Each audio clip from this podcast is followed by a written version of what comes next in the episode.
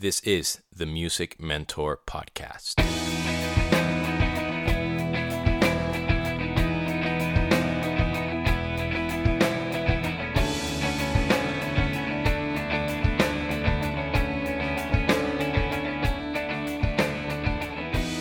What is up, girls and boys, ladies and gentlemen? This is Demian, your host of the Music Mentor Podcast, and welcome to episode number 175.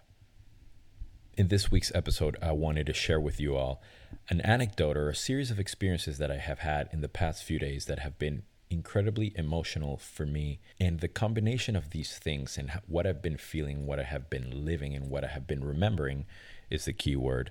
They have sort of revealed how some things have come full circle. As per usual, before I get started, I want to give a shout out to the companies that I endorse Zildjian Cymbals, Vater Drumsticks, LP Percussion, Evans Drumheads, Gibraltar Hardware, Cympad Accessories, Yucca Tape, Nirvana Handpans, and last but not least, my dear friends from Ultimate Ears in ear monitors. And if you're looking to upgrade your in ear game, if you are looking for your very first pair of ears, look no further. Ultimate Ears are the best in the business. And I am offering you a 20% discount code. So if you email my friend Joe Lester at ultimateaudiojoe at gmail.com and you give him that code or the code DA20, DA as in Demian Arriaga 20, you will get a 20% discount across the board.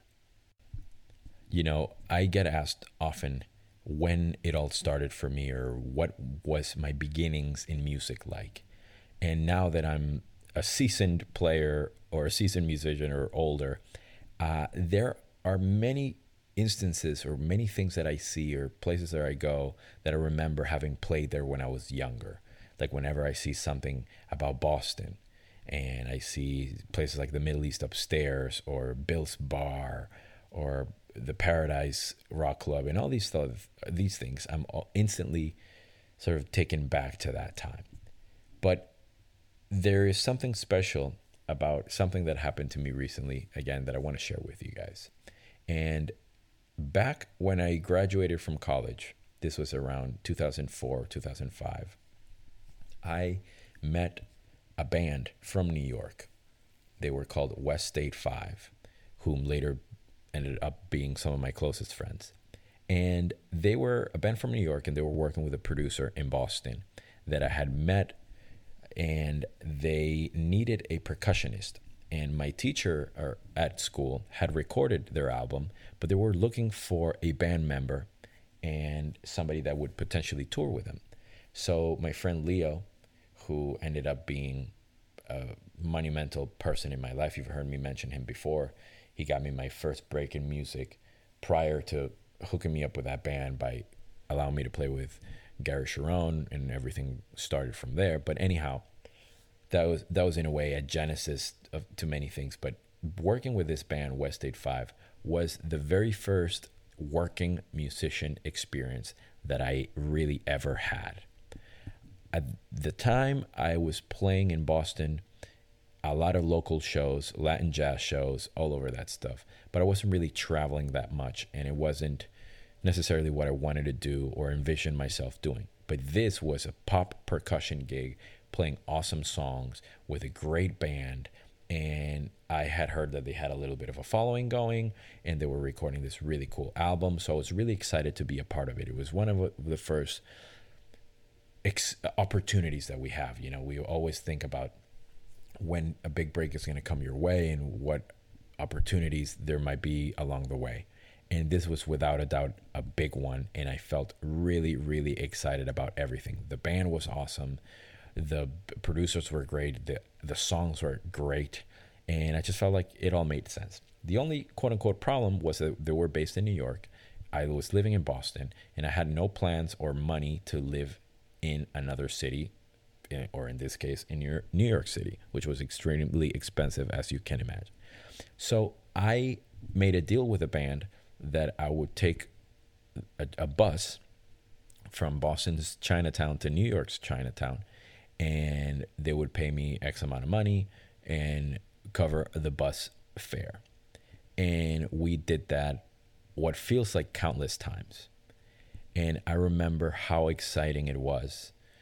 And I just loved that feeling of slumming it in a way, you know, grabbing my two congas and a set of timbales or instruments or whatnot and walk from my house to the train and then to the train station in Boston and then load it into a bus in the middle of the mo- or like super early in the morning and a super crowded bus and driving, you know, 5 hours to Boston and taking a break to eat at some buffet or awful fast food joint and I get to New York and I got to the Chinatown in New York, which is crazy. And my buddy Adam or Felipe would pick me up and we would drive to the Upper West Side and I would sleep. I would be exhausted, or we would have rehearsals. And the following day, we would gig. And by the next day, I was back where I started Chinatown bus, all the way back to Boston. And this happens a lot. A lot of musicians do it.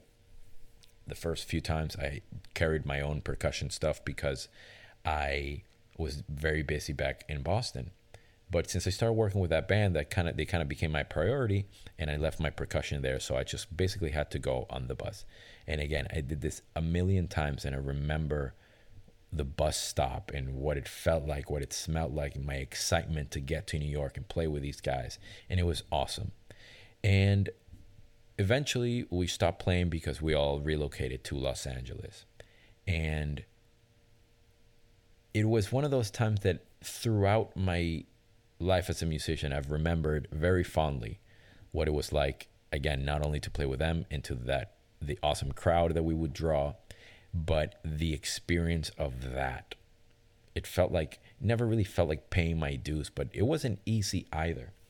And I remember listening to so many uh, Megadeth records and Extreme records. I remember this vividly the So Far, So Good, So What record by Megadeth and the Three Sides to Every Story by uh, Extreme, which no secret, I listen to those basically on a weekly basis, so it, it's not that big of a deal. But anyhow, many years have gone by. New York is a city that I visit often, and I've toured the world and I've been all over, and it's been amazing. And I always think fondly of that time. And every time I go to New York, I think about the the the quote unquote struggle or the hustle or the that time. And I remember Chinatown and I remember those things, but I hadn't actually gone. And I hadn't been exactly to the places where I used to be picked up at.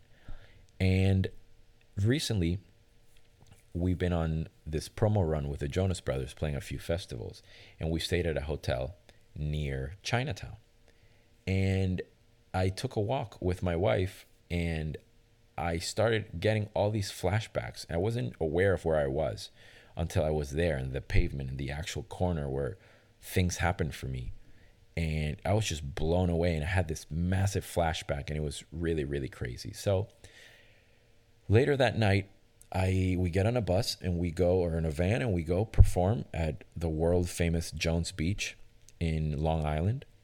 And you know, we're driving back from the city or from the venue I should say, and the van stops and pulls right next to where I used to get dropped off. And the experience was identical. I can't even imagine. I'm getting goosebumps telling you about this. It felt like the exact same thing a big vehicle shaking and moving, going all slow and stopping. And you could hear the brakes stop. You can hear the traffic. You can hear the people making noise. It was just unbelievable. And I felt like I was back in 2005. But thankfully, my career has taken off to the point where now it's 2019. So 14 years later, basically, if I'm doing the math correctly. And we pull up a little farther into a hotel and not um, just at the, at the bus stop. And that was just a magnificent feeling. And it was absolutely beautiful. And the next day, and today, you, I, I, I'm talking to you from Boston, from a city that has been monumental in my career and in my life and my formation as a human being. And I got to play, and I've spoken about this venue before. I got to play what used to be called the Great Woods or the Tweeter Center, and now the Xfinity Center, which was a venue where I saw Dream Theater, Megadeth, Deep Purple, Emerson Lake and Palmer, Sting, Lenny Kravitz, uh, Pantera, Black Sabbath, Incubus, Soulfly, Disturbed. I mean, any band you can imagine. I used to go there and I played it, and it just felt so unbelievable. Never gets old. But if this whole week couldn't get more emotional and more intense for me, I went to catering and I said hello to this guy that was just kind of there, and he looked familiar. And he told me his name. He's like, hey, "I'm Nico," and I'm like, "Oh, I'm Demian. Nice to meet you." And then I was like, we both look at each other like, "Oh, you look familiar." And it was kind of crazy. And I start the wheels start turning, right? And I'm like, "Wait. Holy crap. Nico from School of Rock." And this whole thing started flashing back again and I had met or I had re seen uh, reacquainted myself with one of the first kids I ever taught at School Rock that had moved out of the city and I lost complete track of, and I never even thought in a million years I would see him again. And I taught him in 2007, between 2007 and 2008. And I finally saw him, and he is a full grown ass man, professional musician touring. We're sharing a festival together it was just my heart was going to explode and he has grown to be a phenomenal human being from what i can tell. And he was very grateful for the impact we had in his life. So i mean it was just been an absolutely outstanding last few days.